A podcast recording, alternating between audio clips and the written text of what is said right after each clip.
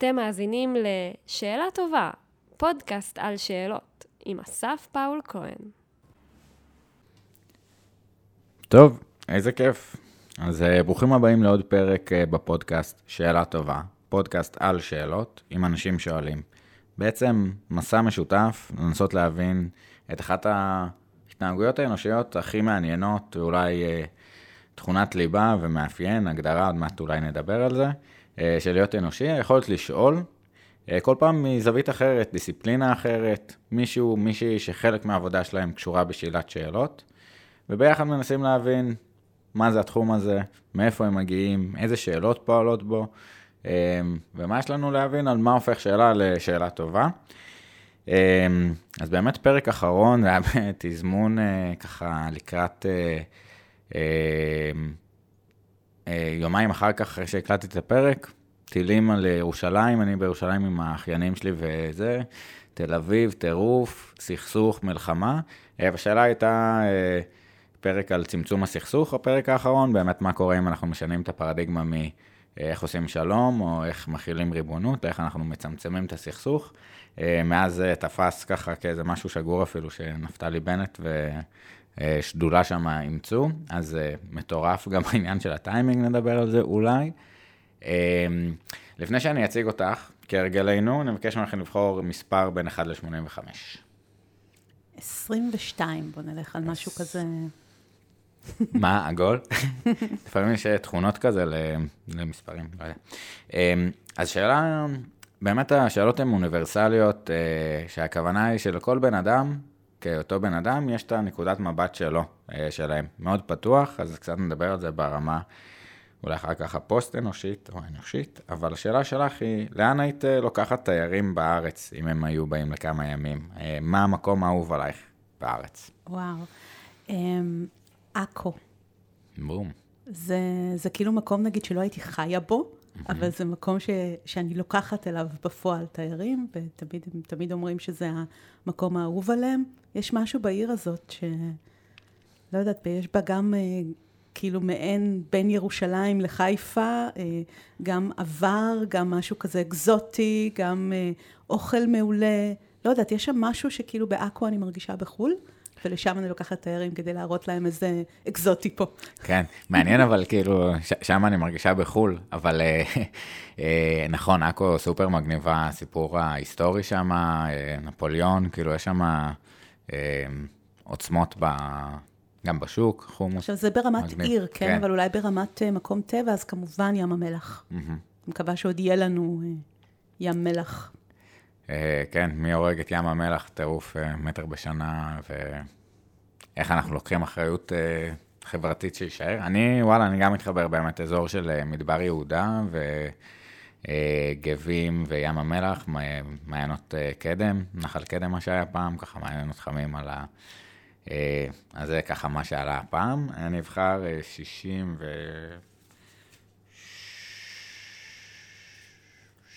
שבע. תגיד את האמת, אתה לא יודע את כל השאלות שלך בעל פה כבר. וואו, אז, אז באמת יש כמה שכן, אה, אבל אה, מאוד מפתיעות כל פעם מחדש. אני עכשיו חושב על אה, גרסאות נוספות וקצת לגוון, אבל יש משהו ב, דווקא בזה שהן יציבות, אתה משתנה הרבה פעמים, יש... אתה לא יכול להיכנס לאותו נהר פעמיים של הרקליטוס, אז לפעמים אתה לא יכול אותו בפעם אחת, אז אתה כל פעם משתנה גם אם זה שאלות שהיו כבר, והסיטואציה שונה. אז זה איזשהו גשר לבן אדם, ודווקא החזרתיות היא מגניבה. אמ, אז אה, שאלה שלי זה, אם היית יכול להגיד תודה לאחד ההורים שלך, על מה זה היה ומה היית אומר? אמ, שאלה טובה. אמ, אני חושב שיש משהו בחשיבה הסקרנית, אה, לחשוב בגדול, אה, פתחו אותי לעולמות גם של אומנות מהצד של אימא שלי מגיל צעיר, ו- ולאהוב ולהכיר ומושגים, אה, ולהרגיש בידיים, ואבא שלי אולי קצת יותר מהצד המדעי, ושאהבו אותי ככה, כן, בלי... מהלב, מה שנקרא, אימא שלי כפרה עליה, אה, כן. אה, אלייך, ככה באמת להורים אם היית יכולה להגיד... אה, לענות על השאלה כן. שלך גם. אה, אני רוצה קודם כל להגיד תודה לשניהם ביחד, ככה שהם בכלל עלו לארץ. Mm. זה מאמץ מאוד מאוד גדול בגיל מבוגר, והם עשו את זה למעני, אני בת יחידה, כאילו כדי שיהיה לי עתיד, באנו כאילו ככה ממדינה קומוניסטית בתקופה, מרומניה הקומוניסטית של צ'אושסקו בתקופה קשה. וואו, והם באמת uh, לקחו, ואני חושבת שהם הקדישו את החיים בשבילי באיזשהו מקום, אז באמת, זה, זה מעבר לתודה. זה משהו, אני חייבת להם הכל. וואו, איזה, איזה כיף וזכות ל, ל, להסתכל על זה, להוקיר ושתשמעו ו... וואו, הדברים הגיעו לידי כך, מה שנקרא, שאנחנו עכשיו יושבים uh, לדבר פה על, uh, על שאלות ותרבות דיגיטלית, עוד מעט ככה כולם נורא סקרנים איך הדברים הגיעו לידי כך, אז נציג אותך ונצלול.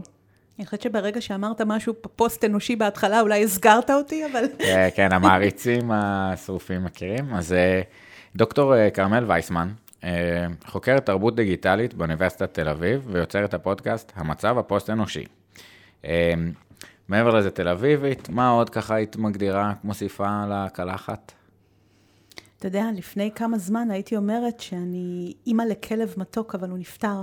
וואוי. אז uh, אני, אני עוד מחפשת את ממדי הזהות החדשים שלי בכלל, כן? כרגע הם כן. נשארו ככה בעולם המקצועי בתל אביבית וזה, ואני כאילו, אני תוהה מה הדבר הבא שאני אגיד, כי זה תמיד היה בכל ההגדרות שלי, ועכשיו אני צריכה להוריד את זה. כן. אימא שכולה לכלב אולי. וואו.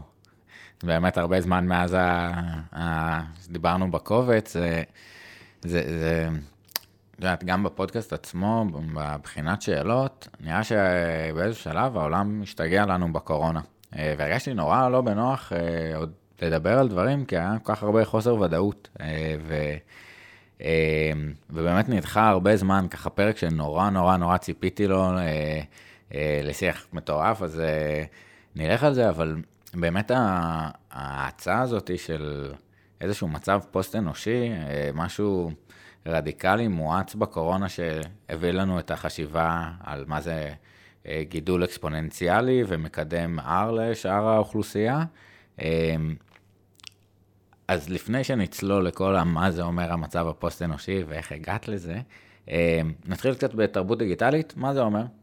האמת היא שתרבות דיגיטלית זה איך שהגעתי לזה, זה מקום, מקום טוב להתחיל בו. בעצם קראו לזה לימודי אינטרנט ב nineties. מה שקרה זה שב nineties פתאום הגיע האינטרנט. ואפרופו שאלות, לאף אחד לא היה ברור מה זה. זאת אומרת, השאלה מה זה האינטרנט היא שאלה פתוחה. כי הרבה אנשים לא שאלו את השאלה הזאת, והניחו שהם יודעים בדיוק מה זה. כלומר, הסתכלו על זה אנשי תקשורת ואמרו, אה, זה, זו המדיה הבאה. היה טלוויזיה, עכשיו זה אינטרנט. והסתכלו על זה אה, אנשי ספרות בהתחלה, ואמרו, אה, זה טקסטים, כי היה באמת רק טקסטים אז, עוד לא היה אה, תמונות, לא היה וידאו. אה, זה טקסטים, אז בעצם מדובר כאן בז'אנר, בסוגה, בטקסט פנטזיה, ובאמת ככה התחילו לחקור את זה בספרות. והסתכלו על זה פסיכולוגים, ואמרו, אה, אה, זה פנטזיה. כלומר, כאילו פה יש, יש לנו איזשהו מקום להשליך את התת מודע, ובעצם יש את ה cyberspace הזה, שבו אנחנו עושים מה שאנחנו רוצים, וחופש מהגוף, ושמים כאן את התשוקות שלנו ללא גוף, ושאנחנו לא יכולים לממש, וזה בנפרד מהמציאות. המציאות הגופנית היא אחת, הסייבר הוא סוג של תת מודע. ממש כולם הסתכלו על זה והחליטו למה זה דומה, מתוך הכלים שהם מכירים. ואני ההכשרה שלי אנתרופולוגית. ולמדתי אנתרופולוגיה באוניברסיטה העברית ב nineties, ובאה ככה המרצה הראשונה לדעתי שלימדה בארץ בראשית שנות התשעים אה, את התחום הזה, הגיעה מייל, פרופסור ברנדה דנט, זיכרונה, זיכרונה לברכה, וככה באתי לשיעור שלה, והיא לימדה אותנו, היא בעצם לא אמרה לנו מה זה האינטרנט, היא שלחה אותנו לשבת בצ'אטים. mm-hmm. בצ'אטים, תחשוב שיעורי בית, יושב בצ'אטים, מביא לוגים של צ'אטים, ואתה חושב בדיעבד, אתה חושב מהשטח, מה זה? מה קורה כאן? ואני זוכרת שאחת העבודות הסמינריוניות הראשונות שלי היו על טקס דתי ויקני, שאני בכלל לא ידעתי מה זה ויקה לפני שנכנסתי לאינטרנט, כן? אני מדברת איתך על ה nineties כן. בישראל, כן? זה סוג של פגניזם כזה. והשתתפתי, כאילו גילי, הייתי בצ'אט שגיליתי שהוא פשוט הופך לטקס. אנשים משנים פתאום, היה ה modality היחיד שהיה להם, האופנות היחידה שהייתה להם, זה את השם שלהם. לא היה תמונות, לא היה כלום, כמו שיש היום, כדי לייצר דברים, ופתאום משנים את ה nickname שלהם ל- high priest, high priestess וכל מיני, ומתחילים כזה לשים אה, טקסטים כאלה של אני קוראת לרוחות הצפון, אני קוראת לפה, אני קוראת לשם, אני מגלה שאני באמצע טקס ופתאום כולם משתתקים. אין את הצ'יט צ'אט החול הרגיל, ואנשים רק אומרים אמן במקומות מסוימים, ופשוט הבאתי את הלוגים של זה לכיתה והתחלנו לנתח את זה כטקס דתי ומה ההבדל, וממש אה, אני באמת מודה על ההכשרה הזאת שלי, שאני מעולם לא התקבעתי על מה זה האינטרנט. ועד היום אני, אני מלמדת את זה ככה, אני פותחת את זה ככה, שלא תחשבו שאתם יודעים מה זה. מטורף. אני חושב שכאילו גם ההסתכלות, א', על תופעה חדשה שמתגלית, אה, ולנסות להגדיר אותה, זה אחד נורא מעניין, הסוגי משקפיים שכל אחד נושא כשהוא בוחן את, ה, את הדבר הזה, אחד הפלואידיות של ההתפתחות של המושג הזה, זאת אומרת, אם אנחנו מדברים על האינטרנט של שנות ה-90 והאינטרנט של היום, האם זה אותו דבר? אה, איך אנחנו במומנטום של השתנות של הדבר הזה, אבל, אבל סוג השאלות שכל בן אדם שואל על, ה, על המסגרת החדשה הזאת או על החלל הזה, מרתק. אפרופו ההאצה הזאת, זה אחד הדברים הכי חווייתיים בעצם לדבר על משהו שקרה ב nineties, שמבחינתי הוא לא מזמן, בדיוק. אבל במונחי אינטרנט מדובר בסוג של פרה-היסטוריה, וכשאני מדברת לסטודנטים מדור ה-Z, לפעמים מסתכלים עליי כאילו שאני דינוזאור כזה, ואני צריכה להסביר להם, תראו, אה, המסכים היו שחור לבן, וכתבו רק באנגלית, והיו רק מילים. לא המציאו עדיין את ה-JPEG, והם פשוט בוהים בי. פשוט לא מצליחים לדמיין איך זה, וזו חוויה ממש משעשעת. יש גם את החוויה שפ... שהיינו אומרים להורים או לסבים, אה, מה אתה עושה? לא, אל תיגע במסך, צריך במקשים, איך זה יעבוד אחרת, והם כאילו הבינו את זה מראש, שהמסך אמור להיות אינטואיטיבי, או איך אתה חושב שזה יעבור, לא חיברת את הכבל, דברים שהיום נראים לנו ארכאיים, להחליף את הדיסקט, מה שנקרא, כן. בדיבור. כשלימדתי את אבא שלי, אני זוכרת פעם ראשונה להתעסק עם מחשב, אז הוא היה חובט בעכבר, מבין בדיוק איך להשתמש בדבר הזה. אמ, אז אז מדהים, כאילו, אני חושב שאחד המפגשים בפודקאסט, אה, בשיחות עם אנשים, זה היה מקום שההבנה שיש שאלות שהן חדשות. אה, שאלות שהן מתקיימות פעם ראשונה בהיסטוריה. אה, ואם אנחנו לוקחים מספיק אחורה בהיסטוריה האנושית, בהיסטוריה אולי פרה-אנושית, אז, אז השאלות היו לא קיימות, או אפילו באיזה שלב התפתח היכולת לשאול שאלה ועל מה הצלחנו לדבר. אה, דוגמה אחת זה באמת בפרק מעולה שלך עם אה, פרופסור אגסי, שהוא שואל אה, למה אין פילוסופיה של טכנולוגיה, שהיום נראה לנו מאוד הגיוני שזה תחום רחב, מטורף, ולכתוב את זה ב-65, מאמר כזה, בעצם פותח שער, שער מטורף. אז אנחנו מקבלים פה... פרץ של שינוי מואץ על ההוויה האנושית, ממהפכה דיגיטלית, ממעבר של חדשות אה, למרחבי סייבר חדשים, שינוי צורת העיר שלנו, שינוי בכלל תפיסה אנושית. אה, אני נורא אהבתי את השימוש באמת בשאלות אה, עבר-עתיד כאלה שמלמדות אותנו מאוד. אבל אז מעניין לשאול באמת שאלת דיוק כזאת, מתוך המצב הפוסט-אנושי, אה, מה ההבנה של מהו המצב האנושי? מתי זה הופך לפוסט-אנושי, או על סביב איזה חלל אנחנו מדברים? זאת שאלה מעולה, כי אני חושבת שזה בעצם אותה שאלה. כשמישהו שואל מה זה פוסט-אנושי, הוא בעצם שואל מה זה אנושי. כי אתה חייב לדעת, אתה חייב להבין מה זה אנושי, כדי להבין מה פוסט לו, mm-hmm. או מה פרה לו, אתה פשוט מוכרח להגדיר אותו. ולכן באמת לתחום הזה קראו פוסט-הומניזם, כן, או the post-human, קראו לו ככה כי זה לראשונה אנחנו בכלל מתחילים לשאול מה זה אנושי.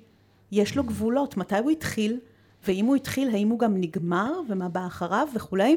אז כאילו, עצם זה שהתחלנו בכלל לשאול את השאלה הזאת, שאתה לא שואל את עצמך, אתה לוקח כמובן מאליו, שכאילו אנחנו משתמשים במילים האלה כל יום, כאילו אני בן אדם. מה זה בן אדם? Mm-hmm. מה זה בן אדם ביחס לחיה? מה זה בן אדם ביחס לטכנולוגיה? את אה, דונה הרווי בתחום הזה, אה, שהיא אה, פילוסופית וביולוגית, היא בעצם המציאה את מניפסט הסייבורג ב-1985. והמניפסט הזה בעצם טוען שהאדם האנושי הוא לא קטגוריה טהורה. אנחנו אוהבים לחשוב על עצמנו כמשהו שיש פה שוני נורא ברור, כאילו שאני יכולה להגדיר נורא בבירור מה זה אדם, מה זה חיה ומה זה טכנולוגיה.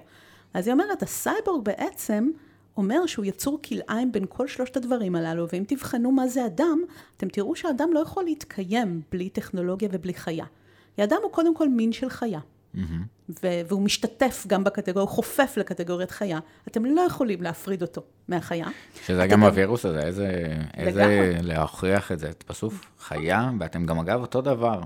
כן, אלה שנראים ככה וככה, זה אותו אז, דבר. אז זה אולי דבר. אין, אה, כן. זה לא רק חפיפה, אבל יש המון חפיפה, וההפתעה היא שאולי יש גם חפיפה עם הטכנולוגיה, שזה מעניין. למשל, אני נותנת דוגמה שאנחנו אוכלים טכנולוגיה, ואז הטכנולוגיה הופכת להיות חלק מהגוף שלנו. כל פעם שאתה אוכל מזון מהונדס, הוא חלק ממך. זאת אומרת, זה, כן. זה, זה לא, אתה לא ישות ביולוגית בלבד. ויש גם כל מיני תיאוריות מוקדמות יותר שטוענות שאנחנו בכלל מין סימביוטי עם טכנולוגיה. שלא היה אדם ללא טכנולוגיה, היינו פשוט נשארים סוג של שימפנזי. אם לא היינו, כאילו איזושהי מוטציה שימפנזית, אם לא היינו מתחילים באמת ליצור כלים ובעזרתם ליצור, לחצוב לנו ליטרלי מקום אחר בעולם. אז כן. אולי אנחנו מין סימביוטי. אז, אז אני חושב שזו נקודה המרתקת, האזור חפיפה, ככה מעגלי ון, לנסות להבין מהו האנושי. אני חושב שזו שאלה כן עתיקה ש, שלא צצה עכשיו, זה יש את כל הסיפור גם אה, סוקרטס, שניסו להגדיר בן אדם, אמרו לו יצור ההולך על שניים, מביא תרנגול, אה, אמר אה, ללא נוצות, לקח אה, עירום, לקח את אותו תרנגול, הוציא לו את הנוצות, הנה הבן אדם. אה, ולאורך ההיסטוריה ניסו למסגר את זה בתור אה, הומו אה, אקונומיקוס, אדם אה, הכלכלי, או אה, באמת אדם הטכנולוגי. אני חושב שיש פה אולי נקודה מעניינת והייחודיות, אה, שזה היכולת לשאול שאלות, בום. אה, אני אקרא לזה היכולת הביקורתית. אני חושבת שמה שמייחד את השאלה הזאת היום זה שהיא נשאלת ממקום ביקורתי, ממקום של ספק. כי בעבר, אותם אנשים ביוון העתיקה אולי באמת חשבו על האדם טובות. חשבו עליו בתור, אה, לא יודעת מה, אה, ברו אל, או שיא האבולוציה, או חיה יותר מורכבת משאר החיות, והגדירו אותו מהמקום הזה. ממקום שהוא לא ביקורתי, והיום אנחנו מסתכלים, אה, אנחנו מסתכלים על זה בצורה יותר ביקורתית של רגע, אנחנו באמת יותר שווים מחיות אחרות, או שזה סיפור ארוך שסיפרנו לעצמנו? כן. בואו נבדוק את זה רגע. בואו נראה מקומות שאולי חיות הן יותר אולי מוסריות מאיתנו, או השפה שלהן יותר מורכבת מאיתנו. בואו לא נתנסה, בואו לא נרים את הראש רגע, ונבדוק את, ה, את המה האנושי בצורה הרבה יותר... אה, ענווה או, או ביקורתית, ובימים ההם של אה, יוון העתיקה, היו גם אה, משחקי גבול אחרים, למשל, כאילו היה, היה מקום של אה, לדחות את האחרות. כל דבר שנראה לנו לא טהור, אז קראנו לו מפלצת, נכון? והיו כל מיני מיתוסים שיש אה, מפלצות מחוץ לפוליס היווני, האמזונות והקנטאורים, והיו את המפות שהאזורים שלא נחקרו, אה, סומנו מהם דרקונים. זאת אומרת, המפלצת היא גם איזשהו אובייקט תרבותי מאוד מעניין, שחוקרים אותו בפילוסופיה הפוסט-אנושית, כדי לנסות להגדיר את האנושי על דרך השלילה, על להבין מה, דרך מהי מפלצת, את המה הוא לא אנושי, ודרך זה אנושי. מעניין, יש ככה באמת התארים השליליים, זאת אומרת, על בסיס מה שאתה, לא התיאוריה של הרמב"ם, אה, מטורף. משחקי גבול, לחקור את השכנים, מה שנקרא.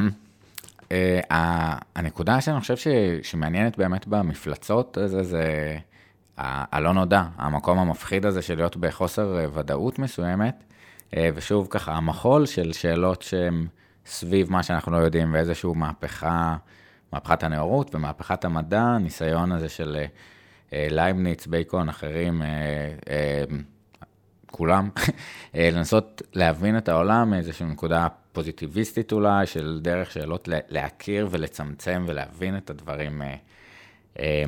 אז הנה, דונה הארווי, למשל, טענה שיש איזשהו ערך ללשהות עם השאלה, לא בהכרח לתת לה תשובה. יש פה שאלה שהתשובה אליה היא לא ברורה, אולי יש תשובות רבות, אולי לא ראוי לענות עליה בכלל, שכל העניין זה לשהות עם השאלה, מה זה אנושי? מה אנחנו עושים בשם הדבר הזה? איך זה נראה? והיכולת לשהות עם שאלה היא יכולת להיות בחוסר ודאות. הרבה אנשים שלא יכולים להיות בחוסר ודאות פשוט לחוצים לקבל תשובה כלשהי, גם אם היא התשובה הלא נכונה, גם אם היא תשובה זמנית, הם צריכים אותה כדי להרגיע אותם. אני חושבת שצריכה להיות פה יכולת לשהות עם שאלה, ולא לענות עליה. כן, זה, זה לגמרי מרחב, מרחב השאלות, דיברנו על זה הרבה בפרק אה, אה, ככה עם שמואל מרחב, אה, כי יש משהו קוגניטיבית בחוסר נוחות בשאלה. אני שואל אותך אפילו, מה הצבע של הספה שלך בסלון? ואינסטינקטיבית, כאילו, המוח חושב על תשובה, הוא חייב שיהיה לו את הפתרון הזה, והיכולת לשהות, שלא כל דבר נראה אה, כמו מסמר שיש לך פטיש, ו, ובאמת לקחת את הצעד אחורה הזה. אה, בהקשר הזה גם השאלה, מה הופך שאלה לשאלה טובה? היכולת להתבונן בה בכל כך הרבה מרחבים ולשהות בה, הנה מגניבה, שרדה כבר אה, עוד מעט 50 פרקים, ו- ותוך כדי גם לראות את, ה- את החסרונות שלה, זאת אומרת, לבקר אותה כחלק מהשיח. מה הופך שאלה לשאלה טובה? רגע, אה, באיזה הקשר, באיזשהו דיוק. אז, אז נצלול, ניקח קצת צעד אחורה רגע. כרמל, איזה מטורף. איזה מטורף. לחקור את הדבר המעצב תודעת אנשים אה, בעתיד, כבר עכשיו, ולנסות להבין איזה שהם סממנים. זה בעבר היה נראה לנו אה, אולי קצת יותר אה, חקר באמת בעולמות הפנטסטיים, בעולמות של אה, מדע בדיוני, אה, מצב פוסט-אנושי, ופתאום חוויה אוניברסלית, גלובלית, של איזשהו טרור קיומי, אקסנציאליסטי לכולם מהדבר הזה. והתמקמות מחדש פוסט-קורונה, שברור שזה אנושות קצת אה, אה, שונה. איך הדברים הגיעו לידי כך ש, שפתחת בעצם את, ה, את הפודקאסט הזה ואת הסקרנות סביב הנושא הזה? אז כחוקרת תרבות דיגיטלית, אני בעצם הייתי באינטרנט מההתחלה. ובהרבה מאוד ג'אנרים שהתחילו באינטרנט הישראלי, בעצם הייתי שם בין הראשונים. Mm-hmm. הייתי בלוגרית ממש בראשית שנות האלפיים, והייתי כמובן בפורומים לפני וכולי. ומתישהו ב-2009, דווקא כשזה נהיה איזשהו שיא, וגם נפתחו רשתות חברתיות והכל התרומם, אה, אני הפסקתי לכתוב בלוג, וב-2013 גם יצאתי מפייסבוק, שזה שקול להתאבדות. ממש.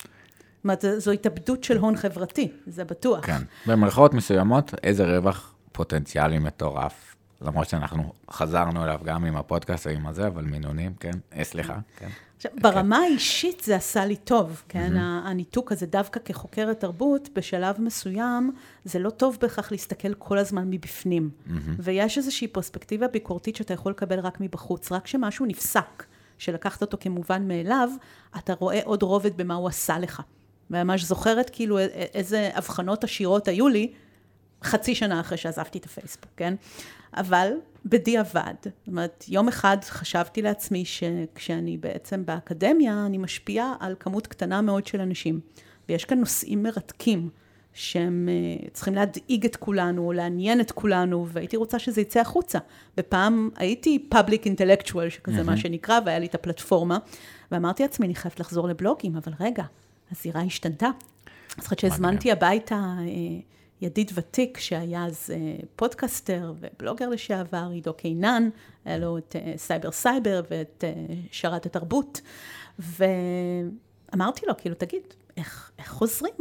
איך חוזרים מהכפור? כאילו, איך באים כאילו מהחלל, משום מקום? אני יכולה לחזור לכתוב בלוג עכשיו? מישהו כותב בלוגים? הוא אמר לי, לא, לא, עזבי, לא לכתוב. פודקאסט זה הבלוג החדש, כנסי עכשיו לפודקאסטים. זה היה ב-2019. ואפילו המליץ לי, לא, אה, הייתה שאני עסוקה וכולי, לא, לא להתחיל ללמוד את התחום הזה מאפס, אלא לבוא לעשות באולפן. להשיג לזה כסף או חסויות או מהאוניברסיטה או משהו, זה לא צריך להיות סיפור. וזה מה שחשבתי שאני אעשה בהתחלה. Mm-hmm. אבל אמרתי לעצמי, אני גיקית, אמרתי לעצמי, רגע, בוא נבדוק את זה שנייה, כי הייתי רוצה את החופש של כן. בכל זאת לעשות את זה מהבית, בוא נבדוק שנייה במה זה כרוך. מחילת הארנב. כן. כאילו... fast forward. זה לקח לי כמעט שנה, אבל יצאתי בצד השני אה, עורכת סאונד, מפיקה, מה שאתה רוצה, כאילו, זה פשוט נהיה one man show, שאני כל הזמן אה, שואפת, אני מסתכלת על מה שעושים בכאן, צוות שלם שעובד כן. כל היום. ובזמן המועט שיש לי כבן אדם אחד, ואני אומרת, אני רוצה כזה, ואני אעשה את זה, גם אם זה על חשבון שעות שינה. אז אני אקח את הפינה השנייה להגיד, וואו, איזה פודקאסט מעיף, אה, נשים לינק, תרוצו לשמוע מצב הפוסט-אנושי, אה, ובאמת התחרות כביכול של כאן, שהם צוות של שמונה אנשים, אתה כזה, וואי, אני עושה את זה, כאילו קצת דמוקרטיזציה של הידע, להעמיק את השיח, בואו, איזה קשה, איזה סטנדרטים. אבל אה, כן, אחלה דברים, שיר אחד, אה, דברים טובים. אה, אז, אז כאילו, אוקיי, צוללים לפודקאסט כזה סביב נושא... אה, מסוים ומסע די מטורף בסוגיות של מחשבה על אה, מה יהיה בעתיד, באיזשהו אופן, אקטואליה אה, בראי העתיד, נכון? אה, אז בעצם אנחנו לוקחים את מה שקורה עכשיו ומנסים לראות השלכות שלו, זה, זה המבנה אני חוקרת תרבות, ו... סליחה, אגיד שוב. אני חוקרת תרבות, ואותי לימדו שהעתיד נמצא בשוליים של התרבות. אחר כך ראיתי גם שסופר מדע בדיוני כתב על זה משפט, ויליאם גיבסון כתב ב-1984 את המשפט, אה, העתיד כבר כאן, הוא פשוט עוד לא חולק באופן שווה. וזה ממש ממש נכון, זאת אומרת, אתה מסתכל על השוליים של התרבות, על תופעות אנקדוטליות, ואתה רואה שפה ושם הן מתגברות, אולי מתגברת הלגיטימיות. שלהן. רוב האנשים עדיין חושבים שזה הזוי לגמרי וצוחקים על איזה ידיעה מוזרה בצד בעיתונות, אבל אני מתייק את הדברים האלה ואני רואה מגמה. והרבה פעמים, כאילו, ממש, אני חושבת שזה הסיפור של החיים שלי, ללכת למשהו שהוא בשולי התרבות, שכולם מרימים גבה ואחר כך כולם עושים את זה. וזה כולל את האינטרנט. כשאני הלכתי ללמוד מה שסיפרתי לך קודם, את ה... אה, בעצם ללמוד באנתרופולוגיה, להיות בצ'אטים ולשבת כל היום על המחשב. כשהתמכרתי לצ'אטים בתחילת שנות התשעים, החברות שלי מהאוניברסיטה ממש דאגו והיו באות לראות אותי כזה בחדר המחשבים ב-11 בלילה עד לסגירה. וממש כמעט עשו לי אינטרוונשן, כאילו כן. ניסו לשאול מה, מה קרה, למה אני יושבת מול מחשב, זה לא מתאים לי, כאילו, צחקו עליי, התאהבת במחשב וכולי, ממש זה היה נראה להם התנהגות הזויה, וכולם עושים את זה היום. הנה, בדיוק. Before it was cool, מה שנקרא. אמ, אז אני, אני חושב שה, באמת ב, ב, בשולי החברה מתקיים איזשהו דרגות חופש אמ, שהן מאפשרות יצירתיות או ביטוי לדברים שהנורמות הכלליות אה, מכפיפות, אמ, ובאמת איזה סממן כזה, נייר לקמוס של אה, מה הולך אה, להיות בעתיד, או באמת פעם זה היה אולי הליצן החצר שאומר את האמת, או איזשהו משהו של... מטורף, מטורף. אז, אז אוקיי, אני אשאל כאילו מכיוון אה, כזה, איך אה, שאלה של אה, מהו לכלוך מיוחדת, אה, למה, ו, ואחר כך אני אקשר עוד כמה דברים, אבל תספרי קצת כאילו מה, מה, מהכיוון הזה. אני באמת אה, התייחסתי לזה באחד הפרקים, התחלתי את זה ככה, כי אה, באמת אמרתי שלמדתי אנתרופולוגיה בתואר הראשון. ואני זוכרת שזה היה השיעור הראשון שלי אי פעם באוניברסיטה, שנכנסתי לשיעור, והמרצה שאלה אותנו, מה, תגדירו לכלוך, מה זה לכלוך? באמת כולם התחילו להתווכח ולמצוא כל מיני הגדרות. אה, לא הייתה אז אפשרות לגגל, זה היה גם לפני שהיה לנו אינטרנט מסחרי, בהתחלה, בהתחלה. ואחרי שהתווכחנו ככה, אז היא יצרה אותנו והציעה לנו את ההגדרה. של, שבדיעבד ידענו שזה של מרי דגלס, אמרנו, לכלוך זה משהו שהוא לא במקום שלו. וזה פוצץ לי את המוח, כי פשוט עד אז חשבתי בצורה מהותנית. אני mm-hmm. חושבת שהרבה צעירים, לפחות בדור שלנו, חשבו בצורה כזאת, שאתה מחפש הגדרה למשהו, כי מהו הדבר, נכון? זאת השאלה. ו- וזה דבר מהותי, ופתאום היא העיפה לי את הראש למשהו לחשיבה יחסית, שכל דבר יכול להיות לכלוך בכל רגע, שזה עניין של הקשר, וזה בדיעבד הפך למשהו ככה שממש פתח לי את הראש לגבי uh, אקדמיה בכלל, לגבי איך לומדים וכולי, הנושא הזה של להזיז משהו בהקשר. והדוגמאות שהיא נתנה, כן, שחול הוא בחוף הים זה דבר נהדר, על הספה בסלון, לכלוך. ובאמת אפשר למצוא דבר שהוא, uh, שהוא לכלוך במהותו. ואז אם אתה לוקח כל מילה אחרת, זה אותו דבר. והנה האנושי שדיברנו עליו קודם, mm-hmm. הוא גם מקום יחסי, כאילו. באיזשהו מקום, כן? מה זה, מה זה אנושי הוא משהו יחסי לחיה, יחסי לטכנולוגיה, יחסי, זאת אומרת, אתה מחפש, אה, אתה מחפש אותו לפי יכולות יחסיות, נכון? זאת אומרת, אנחנו כל הזמן עושים איזה שהם כן. יחסים בדבר הזה. אני חושב שכאילו, א', אה, היה לי כן שומעים את זה קצת בסאונד, אבל הברק בעיניים, משאלה כזאת של, שהיא כביכול שאלה תם כזאת, מה, מהו לכלוך, והיכולת לשהות בו מטורפת, גם התמורה הרבה פעמים, אה, ככה טריק למורים או מי ששומע, אה, כן לתת לבן אדם השני לתת את הפתרון שלו. אה, ואחר כך כשאנחנו מקבלים את המידע הנכון, אחרי שייצרנו כבר היפותזה ואיזושהי השערה על העולם, אנחנו מקודדים את זה הרבה יותר טוב, וגם באמת שאלות מסקרנות, ככה מכינות בכלל את כל המערכת אה, היפוקמפוס וזה ל- ללמוד. אה, אני חושבת שאנחנו באמת לא שואלים מספיק שאלות, גם אפילו באוניברסיטה, שזה מקום שאתה חושב שאתה תלך כדי לחקור ולשאול שאלות, אז הרבה פעמים פשוט מטיפים לך חומר, מספרים לך, נותנים לך המון ידע. שחסר לך, ואז בוחנים אותך על כמה אתה זוכר את הידע הזה, או איך אתה יכול ליישם אותו. כן? כן. וזה עדיין לא באמת שאלות. זאת אומרת, רק אולי כשאתה מגיע לעשות סמינריונים או כל מיני דברים כאלה, פתאום רוצים, out of nowhere, תשאל שאלה, ואתה כאילו, מה, מה מקסימום יכול לשאול שאלת הבנה. כן. כן? יש כזה ממש מדרג של שאלות, יש את מה שנקרא הטקסונומיה של בלום, mm-hmm. שהיא משהו שמקובל על אנשי חינוך, שיודעים בעצם איך אנחנו לומדים, איזה שלבים יש ללמידה, שאולי המיומנות למידה הכי נמוכה שלנו זה זיכרון, ואחר כך הבנה, ואחר כך יישום, ויש לאט לאט כאילו את המיומנויות ה... שיותר אנליזה, דורשות סינתזה, באמת. אנליזה, כן. כן, אה, הערכה, ביקורת, אה, יצירה של דבר חדש וכולי. ופתאום בסמינרים, פתאום רוצים, אחרי שנדרשת רק לזכור ומקסימום ליישם, פתאום רוצים שתשאל שאלת פולו-אפ, שתוכל בכלל לעשות זום אאוט על משהו, שאתה רגיל כל הזמן להיות בזום אין ולקבל את זה כ- כתורה מסיני. ואני רואה איך לפעמים סטודנטים מופתעים אפילו, שאני אומרת להם, תטילו ספק במי שאתם קוראים אותו. נכון, כאילו, זה, זה מאמר שהתפרסם וכולי, אבל זה לא אומר שהוא אומר את האמת. בואו, תסתכלו, תקראו אותו בחשדנות, כאילו שהוא איזה מתנגד חיסונים כזה, כן. תחפשו אותו, ותראו שיהיה לכם משהו להגיד.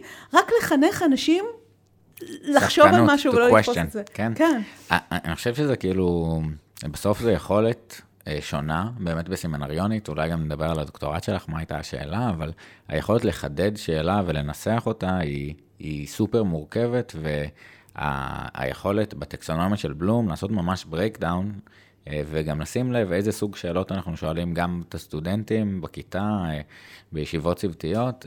יש את הרמה הכי נמוכה באמת של שליפה, או שאני הייתי שואל אותך אה, אה, מי היה ראש הממשלה הראשון של ישראל. אוקיי, אפילו כאילו זה הנהון, אין לי כוח להגיד לך בן גוריון, אתה יודע שזה, אין פה שאלה באמת, אין פה איזה לא נודע. שאלה אבל... רטורית כמעט. כן, ו- ושאלה דומה של אה, מי היה ראש הממשלה שהשפיע הכי לחיוב אה, לישראל לדעתך ולמה, אה, זה כבר משהו אחר, אתה לאט לאט עולה במדרג, כי אתה בעצם, אתה מבקש מבן אדם קודם, משהו שהוא, הוא לא צריך ידע, הוא יכול לתרום משהו מהידע האישי שלו, מהחוויה האישית שלו, mm-hmm. ולאט לאט אתה יכול לעלות ברמה, יש ממש כאילו לכל שלב בפירמידה, יש שאלות. שקשורות לזה, כאילו, ששאלות הרבה יותר גבוהות, שאתה בכלל מסוגל לשאול למה, או להטיל ספק במשהו, או, או לשאול שאלה הפוכה, או, אבל זה מתחיל כזה באמת משאלות הבנה, או משהו מהחוויה שלך, או שאלת יישום כזאת, שאתה בכלל מסוגל להבין עיקרון mm-hmm. בתוך הדבר שקראת, ואולי ליישם אותו על משהו אחר. וזה ממש, אה, אנשים עולים במדרג הזה בהדרגה, ואני חושבת שזה הסימן המרכזי של בכלל לפתח איזושהי יכולת, כי אני רואה שאנחנו לא שואלים את עצמנו באמת מספיק שאלות. אפילו ב- ביומיום, אנחנו פועלים הרבה פעמים על אוטומט. בחיים שלנו, ואפילו לא עוצרים לרגע לשאול, רגע, אני באמת רציתי לאכול את הדבר הזה, מה זה עושה לי, מה זה... רגע, בוא, בוא נבדוק פעם שנייה את הדבר. ולשאול שאלות מובנות מאליהם, כי הנה ראינו שאתם משתמשים כל יום במילים כמו לכלוך או אדם, ואין לכם מושג מה זה. מה זה מפלצת? מי עצר לחשוב מה זה מפלצת? כן, גם, גם נשאלת השאלה אם יש איזשהו, איך אנחנו יודעים מתי אנחנו במעברי שלב, או איפה... כן, זו שאלה מעולה, זה באמת, אה, בתחום הזה, בעצם התח- נתנו לזה כמה תשובות, אני חושבת שזו שאלה טובה, כי גם יש לה כמה תשובות שונות, שאתה יכול לבחור ביניהן, כולן נשמעות ממש ממש מגניב, כן? אז אה, יש את הטענה שבעצם אה, מעולם לא היינו אנושיים. אין דבר כזה אנושי. כלומר, זה, זה איזשהו סיפור שאנחנו מספרים לעצמנו על מעברים, אבל אנחנו לא, אם ממש נשפשף את העיניים ונסתכל על עצמנו טוב טוב, נבין שאנחנו בעצם קוף שלקח אבן צור ביד, ואנחנו הלכנו עם זה לכל מיני מקומות, ואז הוספנו גם כל מיני רבדים סימבוליים, ו- ובעצם אנחנו, אין, אין דבר כזה אנושי, מעולם לא היינו, זה לא התחיל, ולכן זה גם לא יכול להיגמר. זו תשובה אחת. תשובה אחרת היא לשאול באמת איפה זה התחיל ולחפש את זה בפרה-היסטוריה. היה לי גם פרק על זה, שבאמת אה, פרה-היסטוריונים אה, טוענים, מחפשים כאילו את ההתחלה של האנושי בדברים שקשורים באמת לחשיבה סימבולית, לשיירים שמראים על חשיבה סימבולית, נגיד מנהגי קבורה, או אפילו לא שפה, כי גם לחיות יש שפה, אבל הסיפור הזה של אולי דת. או אמונה כלשהי, או לראות שיש טקסיות, ולראות שכאילו מתחילה איזושהי חשיבה שהיא מעבר לתופעות שאנחנו רואים אצל בעלי חיים, אולי זה זה, אולי אבל זה, זה שם. גם שאלה, כי כאילו טקסיות אנחנו עדיין רואים אה, בבעלי חיים, קבורה, גם אפילו אה, פילים קצת ואינטליגנציה גבוהה, שאלה, כאילו, אנחנו עוד לא... אם הזכרת את זה, אז אני חייבת לתת פה ספוילר, כי אני ממש השבוע ראיינתי אה, מישהו לפרק שיצא רק בספטמבר, בוא. ובאמת אה, זאת הטענה שלו, הוא מדבר גם על הפילים וגם על הניאנדרטלים, על הרבה הרבה לפני שאנחנו חושבים שהייתה חוכמה וחשיבה סימבולית וכולי, כעל... אולי ראשית האנושות שם, וזה לא בדיוק אנושות, זה גם הפילות, והאדם והפיל ביחד, והאדם הניאנדרטלי, לא רק ההומו ספיאנס, וממש הוא הולך אחורה, אחורה, אחורה למקום הזה של אה, אה, אולי תמיד היינו, כן? שזה אולי התשובה השנייה, מעולם לא היינו, או תמיד היינו, הרבה יותר מוקדם ממה שחשבנו, יש את הדבר הזה וזה הסימן שלו, כן? המקום הזה שבו אתה רואה זה לא בהכרח נפרדות מחיה, כן? כי בסופו של דבר, אמרנו בהתחלה זו נפרדות מחיה, החשיבה האמונית יותר חשיבה, ואז אנחנו מגלים שאולי גם לחיה יש את זה. כן, כן. הוא הציע הצעה נורא מעניינת, איך אנחנו יודעים שלפיל אין דת? איך אנחנו יודעים את זה? שאלה טובה. ויש סימנים להתנהגות טקסית. אפילו יש לו אם, יש להם אפילו אל, כן. כן, זהו, הוא, הוא טוען שיש סימנים להתנהגות טקסית אצל בעלי חיים. איך אנחנו יודעים שאין להם דת? זה, זה הגניב אותי. שאלה מטורפת, שוב. אה, כן, אה, מי המציא את המספריים? אה, אז אדיר, לפני כולם.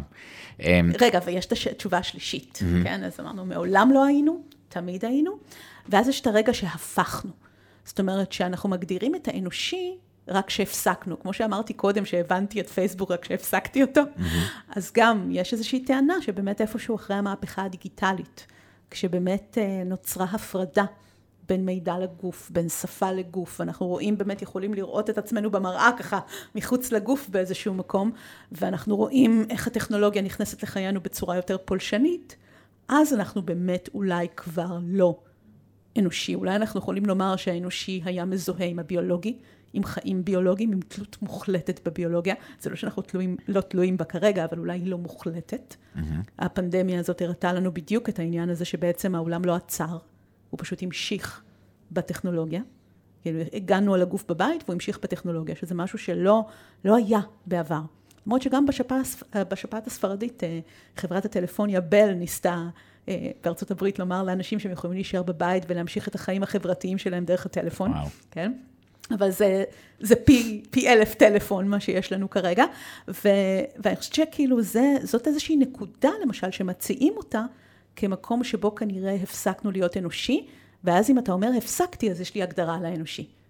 הוא הביולוגי, התלות המוחלטת בביולוגי, באיזשהו מקום הגופני, האדם המוגפן וכולי. אבל בכל פעם ש, שיציעו לנו, יש כאלה שאומרים, כן, יש נקודת הפיכה, אבל עוד לא הגענו אליה. למשל, כשננצח את המוות נגיע אליה, או כשנתמזג עם טכנולוגיה, כשתיכנס לנו לגוף, אז נהפוך לפוסט אנושיים, אבל אה, זה, זה באמת, יש שם, מסתתרות שם הגדרות של האנושי. כן? כש, כשטכנולוגיה תיכנס לנו לגוף, זו אותה הגדרה של האנושי כגופני וביולוגי. וכשננצח את המוות, זאת הגדרה של אדם כ, כיצור ש...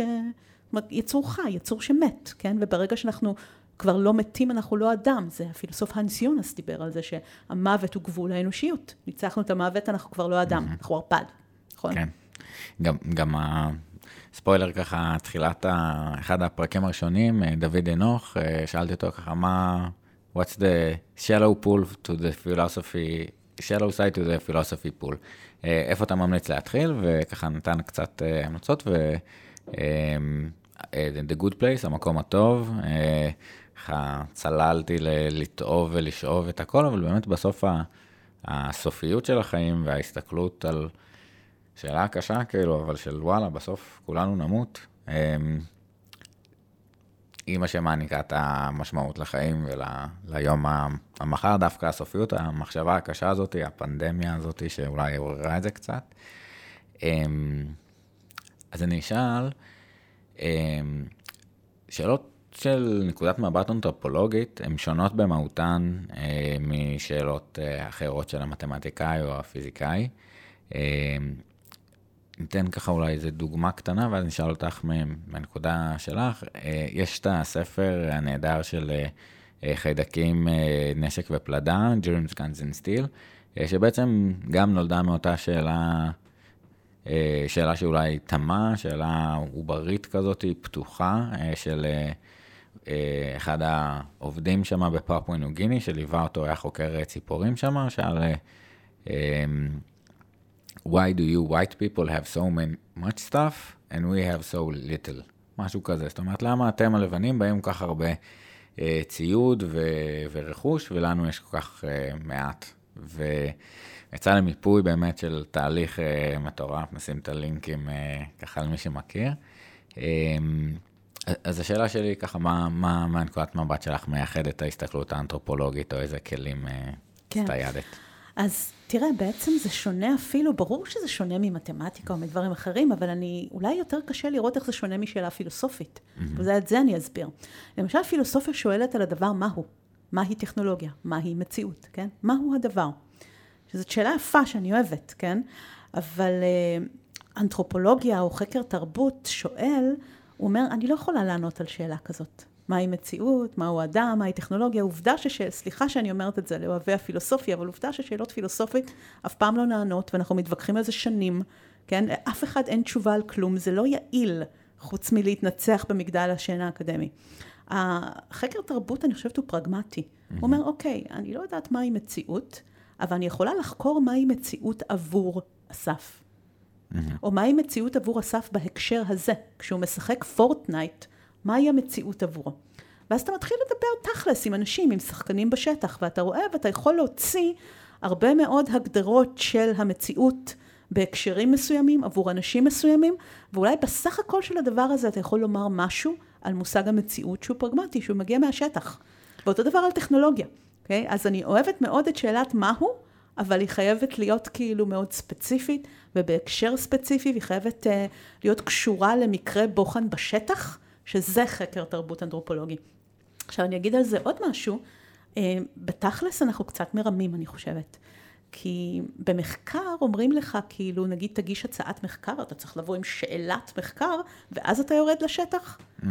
לדעתי זה ממש, זה, זה דבר גרוע, זה דבר סוגר. כי אתה בעצם מחליט מראש מה אתה חושב על זה. אם יש לך את השאלה, אתה מגיע סגור לשטח, ואתה עושה את הכל כדי לענות על השאלה שלך, ואתה לא רואה ממטר דברים אחרים. ואותי לא לימדו לעבוד ככה. באתנוגרפיה אתה לא בא עם שאלה. אתה נזרק, אתה קופץ למים, אתה משתתף בדברים, אתה מתחיל להבין, כאילו, רק אחר כך אתה מתחיל להבין בכלל איפה אתה נמצא, מה קורה פה, על מה שווה להסתכל. ואני אומרת, גם, גם כשאני עובדת עם סטודנטים על העבודות שלהם, עזוב אותך שאלת מחקר, אין לך שאלה. שאלה זה הדבר האחרון שיהיה לך. אחרי שתמצא תשובות, אתה תבין מה שאלת. Mm-hmm. ואני אוהבת שהם מנסחים את השאלה בסוף. אז בפועל אנחנו כותבים עבודה מסודרת, כאילו מראש היה לנו את כל הדברים, אבל זה קצת כמו, אני הייתי במגמה ביולוגית בתיכון, וגם הגדרת צמחים, היינו עושים את זה גם הפוך. היינו מוצאים צמח, היינו יודעים בדיוק איזה צמח זה, ואז היינו מגדירים אותו הפוך, כי אחרת אין שום סיכוי להגיע להגדרה של הצמח, כאילו דרך המדריך. כן. אז כן, אז לדעתי שאלה היא כל כך, כל כך כאילו משמעותית, שאתה יודע מה שאלת רק אחרי שיש לך את התשובות. כן, זה, זה מתחבר לשימוש הפסול הרבה פעמים שעושים אה, צימוד בסוף הרצאה או בסוף אה, זה, יש מישהו שלא הבין, יש לכם שאלות? להפך, אם יש מישהו שהוא הבין, אז יש לו שאלה סופר מעניינת אולי.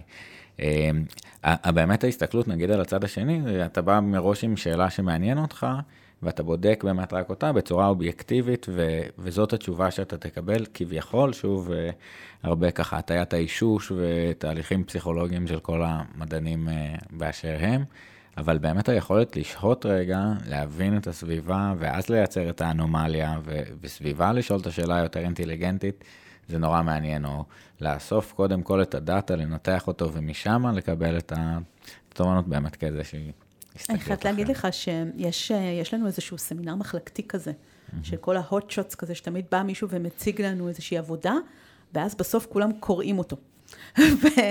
ומה שאני אוהבת בקטע הזה של, של החלק הזה, זה שהאנשים הפחות חכמים, יש להם הערות. הם נושאים נאום, הם כאילו כבר נתנו לו תשובה כי הם יודעים יותר טוב ממנו. האנשים היותר חכמים תמיד שואלים שאלה. והיא שאלה שלפעמים נראית פשוטה, אבל היא מוציאה המון. מהבן אדם ממול, ואתה קולט לפי השאלה איזה חכם הבן אדם ששאל. ואני ממש למדתי להעריך את העניין הזה של אה, לשאול שאלה יפה וחכמה, שפותחת ומאפשרת לבן אדם השני לומר עוד משהו על הדבר הזה ולראות עוד זווית.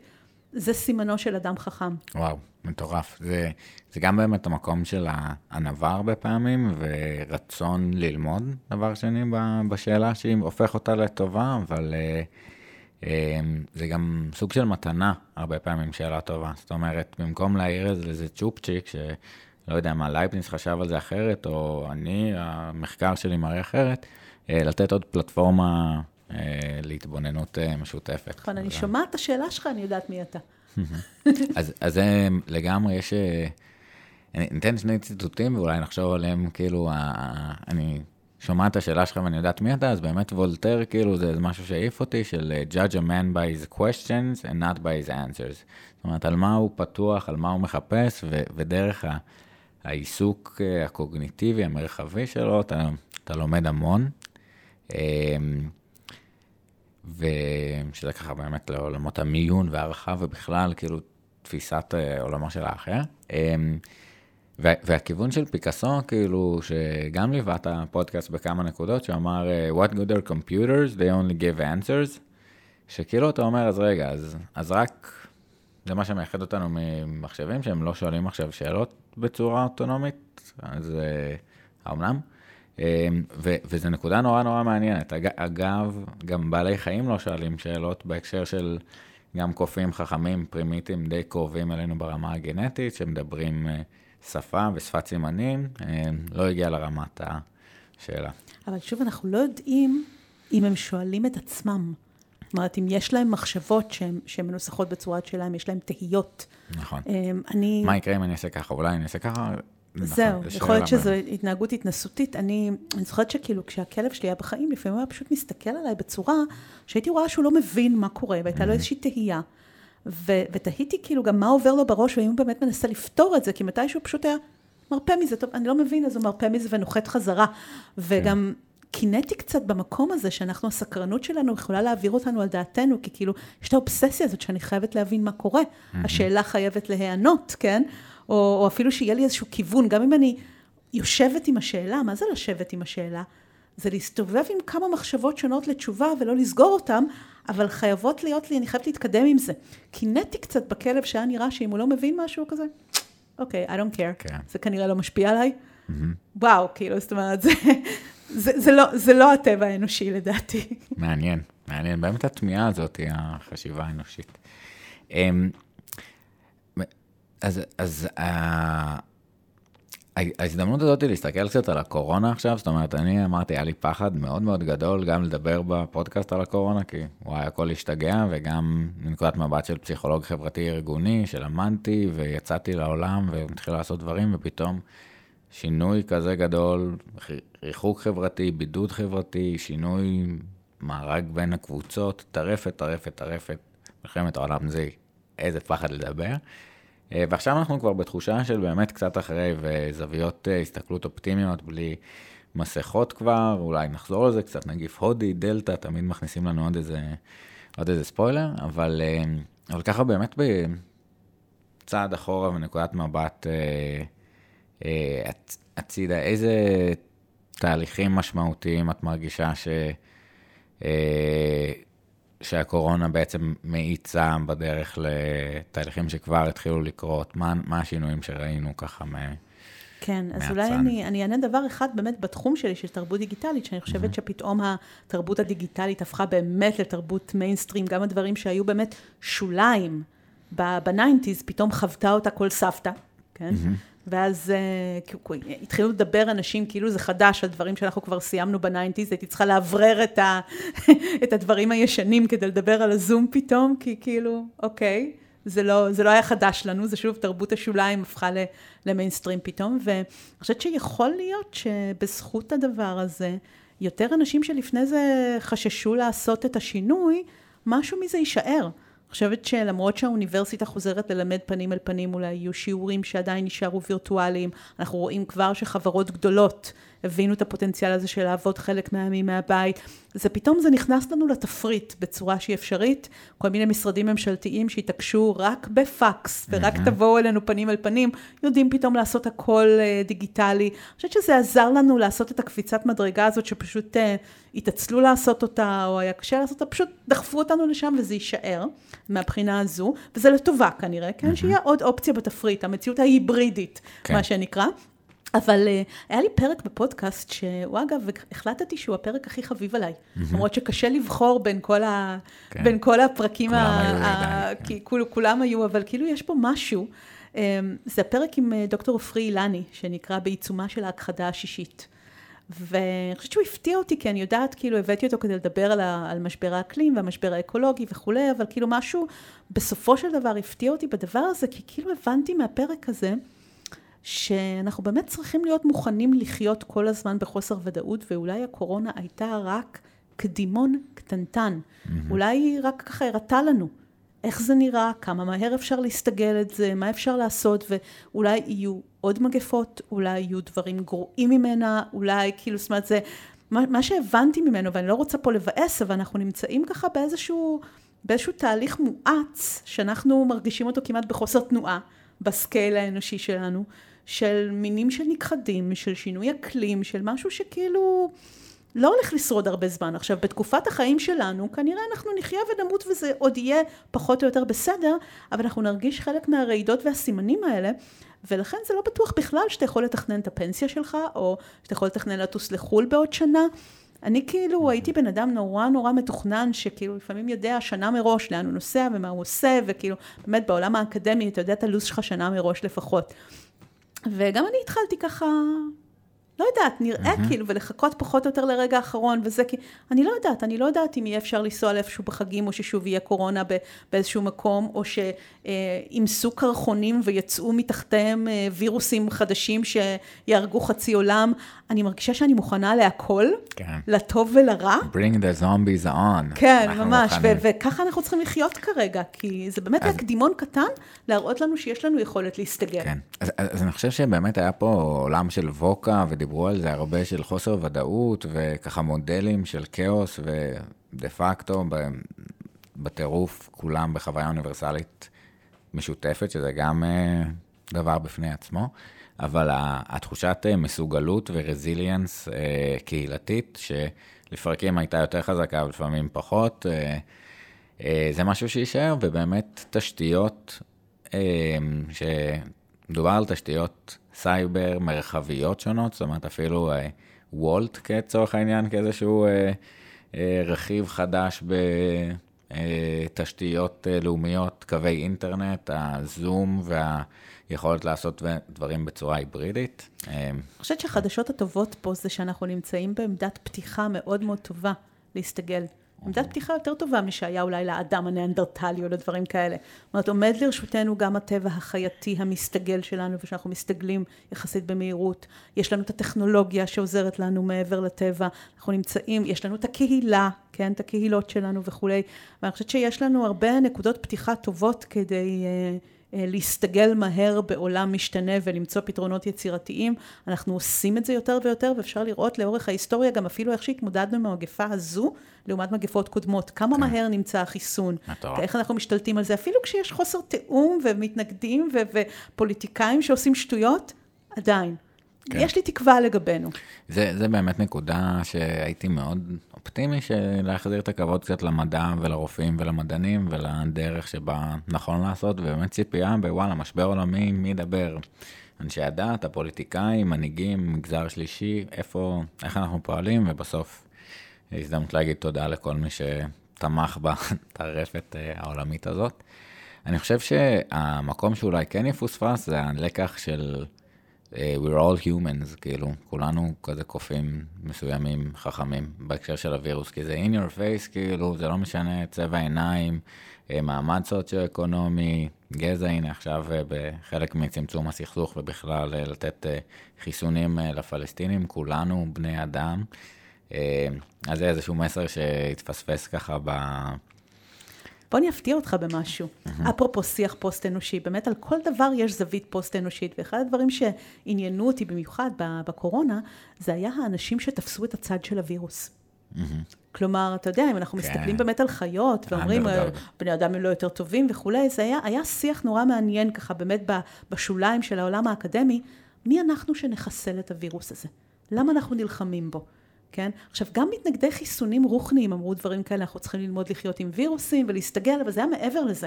זה ממש לומר שהווירוס עצמו הוא סוג של אייג'נט. סוג של דבר חי. יש לו אה. גם מקום בעולם. מי אנחנו שנחסל אותו? כן, למה, למה בהכרח אנחנו החלטנו שאנחנו צריכים אה, להיפטר מ- ממנו? כאילו, ממש כאילו לקחת את נקודת המבט של הווירוס כאג'נט, זה היה ממש מרתק לשמוע ככה כמה פייפרים פילוסופיים כאלה, אבל הנה, על זה לא חשבת. אני חושבת שזה גם מיוחד לנו, אנחנו המין היחיד שמסוגל לפעול נגד האינטרסים שלו, בעצם לעמוד ככה ומנגד ולהסתכל כאילו על, על, על אויב ולומר כאילו, או, גם לו יש זכות, כאילו, אז אז יכול להיות שזכותו לאכול אותי, אולי אני לא. צריך להתנגד, כאילו, מי אני בכלל? מטעם מה? כן, מי שמי. כן. אה, מ- מטורף, בכלל כאילו לתפוס את נקודת מבטו של האחר, במה הוא צודק, זה תמיד אה, נכון, זאת אומרת, יש נקודות שאנחנו יכולים, גם עם אנשים שאנחנו בקונפליקט איתם, וגם אה, פה במצב בסכסוך, בכל קבוצות, במה וואלה, הצד השני צודק. אבל לא, לקחת זה את זה על וירוס זה מטורף. בדיוק, זה פחות מפתיע, אתה אבל הולך על אחר לא על אנושי, כן. שאתה כאילו גם בקושי לא- מגדיר אותו כחי, בדיוק, אבל אפילו הוא בלי מתוחכם. גרעין, בלי גרעין, הוא כן, מתוחכם אבל, כן? מעניין. אז כן, יש לו, יש לו מקום בעולם. אה, טוב, וירוסים או בני אדם, אה, בעתיד הרחוק אה, נדע, כשזה יהיה בפרק הזה באודיסאה, בחלל, וימצאו את ה... אה, אז, אז, אז נשאל עוד קצת באמת פתוח, התנהגות אנושית, אנתרופולוגית, של שאלת שאלות, מה הופך לדעתך שאלה לשאלה טובה? תראה, ככל שהיא יותר פתוחה, לדעתי יותר טובה, וגם אה, אני, אני נוטה לראות שאלות כתהליך. זאת אומרת, יש להם ממש, כאילו, יש בצל כזה של שאלות. ואני חושבת שזה נהיה יותר טוב כשאתה מוצא את השאלה שיש מתחת לשאלה, או משהו כזה. אז למשל, אם שאלנו, נגיד, מהי טכנולוגיה, שאלה פילוסופית, כן? אז כאילו בכלל כדי לשאול את השאלה הזאת, אתה בכלל צריך להבחין שיש פה משהו מובחן. הרי אגסי ראה שיש לנו, טכנולוגיה היא דבר בעולמנו ואף אחד לא שואל עליה שאלות, ולא מקדיש לפילוסופיה ורואה אותה באמת כ, או כמשהו טכני או כמשהו שאין לו, אין לו שאלה פילוסופית, הוא יישום מדעי כאילו, לא, הוא כביכול אהה. לא, לא, אה, לא משהו שאמורים לשאול עליו שאלות. אז אני חושבת שהשלב הראשון זה באמת לשאול שאלה על משהו שחשבנו שאין שם שאלה. ואז אולי אתה שואל משהו אחר, אתה מוצא משהו מתחת לשאלה הזאת, כן? כאילו אולי ש- שאלת למה, או למה להסתכל על זה בכלל, או... כן, זאת אומרת, זה, זה, אני חושבת שיש איזושהי היררכיה של שאלות, שאני מתלהבת כשאני מוצאת שאלה יותר גדולה שמטילה ספק בכלל ב, בשאלה הזאת, כן? כן. אז אה, אני חושב שזה תרגיל אה, מהמם גם לכיתות וגם אה, בכלל לתת איזושהי אמרה מסוימת ואפילו יכול להיות אה, יוצאת אה, נגד האינסטינקטים המוסריים שלנו. לפעמים ראוי להקריב בבני אדם אה, לטובת בני אדם אחרים ולשאול כמה שיותר שאלות על הדבר הזה. ובעצם אה, לייצר הרבה שאלות ואז לבחון את השאלה שאתה אוהב ולקבץ את ה... כשהשאלה הופכת למושא ולא לפעולה, זאת אומרת איזשהו אובייקט שאתה חוקר, אה, אנחנו מבינים הרבה יותר בשאלות, אבל אני מאוד מקבל ומאוד מבין, אוהב את ה... לשהות בשאלה, תמימה גדולה, ואז לפרק אותה, רגע, בכלל מהו ה... מהי שאלה, מה זה טוב. אה, מרתק. אמ, משהו שלא שאלתי, שאת יודעת, חשבת אולי? וואו. אני כל כך כן. ככה בתוך זה, אני צריכה לצאת רגע ולשאול, הנה, זה, זה העניין, כאילו, אתה נמצא בתוך משהו, ולפעמים אתה צריך, אתה עושה זום אאוט כדי לשאול שאלה על הדבר. כי אתה בתוך הדבר, אתה אולי, רואה אולי את השאלות שהן אה, כסף על הרצפה, לקטוף אותן, כאילו, ואתה צריך רגע לעשות זום אאוט כדי להגיד, כאילו, מה, מה לא שאלתי, או מה, מה קורה פה בכלל, או מה, כן? זה, זה, ממש, זה, זה ממש תהליך של זום אין וזום אאוט שאלת שאלות, ואפשר לראות את השאלות הסגורות יותר שהן זום אין. נגיד במחקר אנחנו רואים הרבה פעמים אנשים שואלים, האם יש קשר בין זה וזה, או האם האינטרנט אה, ממכר, או דברים כאלה. אני שונאת שאלות האם. כן. כי התשובה פשוט, כן או לא, כן, נכון? כן, T-טסט היה יותר גבוה, הנה, עברתי. כן, אז, אז כאילו כדאי לשאול, נגיד, שאלה מעניינת, לפחות במדעי הרוח, אני לא יודעת אם אפשר לשאול שאלות כאלה במקומות אחרים, זה כאילו באיזו מידה. או אפילו לקחת את המילה, אני סתם רצה פה על האם האינטרנט ממכר, כי סתם הוא יצא לי, לקחת אפילו את המילה הזאת התמכרות ולהטיל בה ספק. מה הם הגבולות שלה? מה זאת התמכרות? כן? כן. למה לא אומרים עליי שאני מכורה כשאני אורקוהולית? כאילו, מהי ההתנהגות הזאת? מהי המטאפורה הזאת וכולי? ואז אחרי שפירקתי את הדבר הזה, אז אני אסתכל האם האינטרנט ממכר במובן הזה, במובן הזה, כאילו, האם, האם האנלוגיה הזאת בכלל נכונה? למה אומרים? שהאינטרנט ממכר. מאיפה מגיעה האנלוגיה הזו? כן. כן, זה, זה לשאול עוד שאלה, ללכת, ללכת, ללכת אחורה כאילו בדבר הזה, ו, ואני חושבת שזה נהיה יותר מעניין ככה בכלל להטיל ספק בשאלה שלך, כי יש בה הנחה בשאלה שלך.